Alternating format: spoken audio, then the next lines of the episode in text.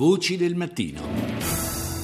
E ieri in Grecia ha suscitato un ampio dibattito l'indiscrezione che alcuni esponenti della sinistra di governo vorrebbero dar fondo alle ultime riserve della banca centrale e dei contribuenti per riportare il paese nella dracma. Una semplice ipotesi che però ha visto scendere in campo Luca Cazzelli a capo dell'Associazione Banche Greche. Even in Europe, there is a huge debate, and uh, the Greek situation has uh, stirred this debate. Anche in Europa il dibattito sull'Eurozona è grande e il caso greco lo ha incendiato. Ci sono tra noi quelli che pensano, e lo credo anch'io, che risolvere un grave problema di debito pubblico con severe misure di austerità non sia la soluzione. Si finisce alla fine in miseria, senza nessuna crescita reale possibile, mentre c'è chi al contrario pensa che la crescita ci sarà comunque, ma occorre tempo.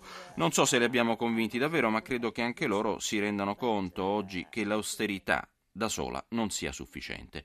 Molto duro il giudizio di un imprenditore, Yannis Haniotis. Θεωρώ ότι είναι απαράδεκτα πράγματα. Αυτά που ζει η χώρα, είμαι 52 ετών, δεν πιστεύω τα ζω. Δεν Il momento che stiamo vivendo, dice, è orribile. Ho 52 anni e non pensavo possibile vivere una situazione di questo genere. È terribile. Questo paese ormai è distrutto. Sono un imprenditore, ma sto abbandonando qualsiasi attività e voglio vedere cosa succederà al paese quando nessuno più lavorerà.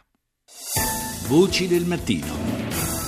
In apertura di trasmissione torniamo a parlare di Grexit, un'ipotesi purtroppo che non può essere scartata, nonostante i recenti accordi di Bruxelles e nonostante il recente voto del Parlamento di Atene. Sono infatti alla ripresa le trattative tra la Grecia e i creditori internazionali per ricominciare appunto il dialogo sulle riforme che dovrebbero sbloccare il prestito da 86 miliardi di euro. Probabilmente questo terzo pacchetto di riforme eh, dovrebbe portare all'abolizione delle baby pensioni come sono state definite e dovrebbe modificare diciamo, le fiscalità di vantaggio. Ne parliamo con l'economista Claudio Borghi Aquilini, a cui diamo il buongiorno intanto per essere con noi. Buongiorno, buongiorno a voi. Ecco, Buon mattino.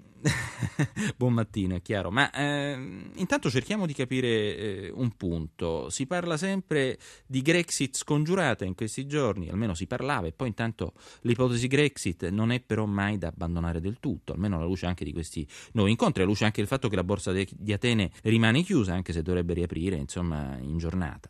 Discorso è molto semplice. La Grecia non ha soldi, non ha soldi per restituire i debiti fatti in precedenza e non ha soldi per far funzionare normalmente lo Stato. E allora dipende per la sua vita dai soldi che altri ci mettono dentro. Quindi l'ipocrisia è un po' questa, quello che non si vuol dire, ma che chiunque sappia qualcosa di economia invece si rende perfettamente conto che questa è la fattispecie, noi non stiamo prestando dei soldi ad Atene, questi soldi non verranno mai restituiti. In realtà sono molto semplicemente dei trasferimenti e soprattutto la cosa che non viene spiegata, e qui purtroppo c'è una grande colpa da parte dell'Italia, è che se questi trasferimenti vengono fatti, eh beh, eh, però dovrebbero essere dalle regioni ricche a quelle povere. Invece nel nostro caso noi abbiamo che eh, alle regioni povere arrivano dei soldi, costringendole a fare peraltro delle cose che non aiuteranno la loro economia, e, e, e i soldi sono versati anche da altre regioni povere, perché per esempio eh, parte dell'IMU pagata da un cittadino del meridione italiano, che, no, che non è una regione più Ricca, avvantaggiata certo. rispetto, rispetto, alla Grecia, contribuiscono poi dopo a eh, ripianare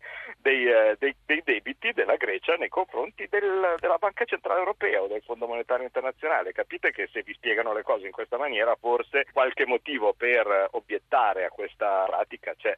Mm-hmm. Sì, ma a tenere banco in queste ultime ore è stata però anche l'ipotesi di istituire un'eurotassa. Peraltro anche noi abbiamo pagato nel 97 un'eurotassa. È una ipotesi avanzata dal ministro delle finanze tedesco Wolfgang Schäuble, che però dovrebbe creare in qualche modo gettare le premesse per una politica fiscale comune. Lei che ne pensa? Beh, eh, sì, effettivamente non è che sia una gran novità. Eh. Cioè, ogni volta che c'è un problema, alla fine inizia una lunga e pensosa discussione e mh, 99 volte su 100 la soluzione che viene trovata no, alla fine di questa lunga e pensosa discussione è una nuova tassa, perché consente poi dopo con le entrate della medesima di perpetuare un sistema che evidentemente chi in quel, in quel momento è seduto su una comoda poltrona fa comodo così. In realtà eh, cos'è, cos'è il significato pericoloso e nascosto di questa eurotassa?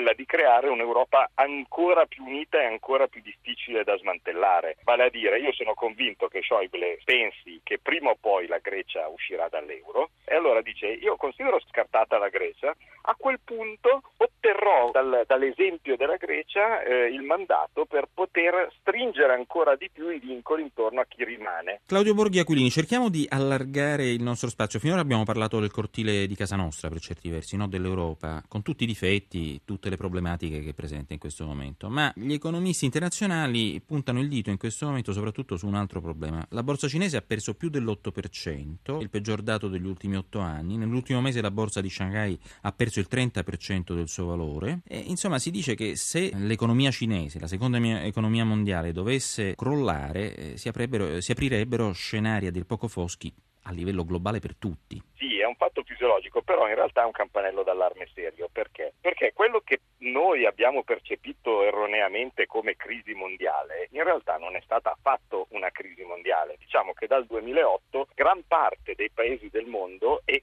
conseguenza le borse che indicano e anticipano l'economia di questi paesi sono andate solo crescendo. Cresceva l'India, certo. cresceva la Cina. Adesso parte di questa crescita così forte che noi abbiamo perso tutto perché persi nei nostri problemi di casa nostra non abbiamo agganciato neanche una virgola di questa ripresa. Ci sono dei segni piuttosto evidenti di scricchiolio. E beh, a quel punto però se la domanda mondiale, diciamo così, no, che include anche questi paesi, i famosi BRICS, viene, viene, danneggiata, a quel punto anche la nostra economia poi dopo ne viene impattata. E la globalizzazione? Eh certo, perché non, non, possiamo pensare che una parte importante della domanda del mondo cala no, e invece noi incredibilmente andiamo, andiamo meglio. Molto chiaro, eh. grazie a Claudio Borghi Aquilini, economista, grazie per essere stato con noi.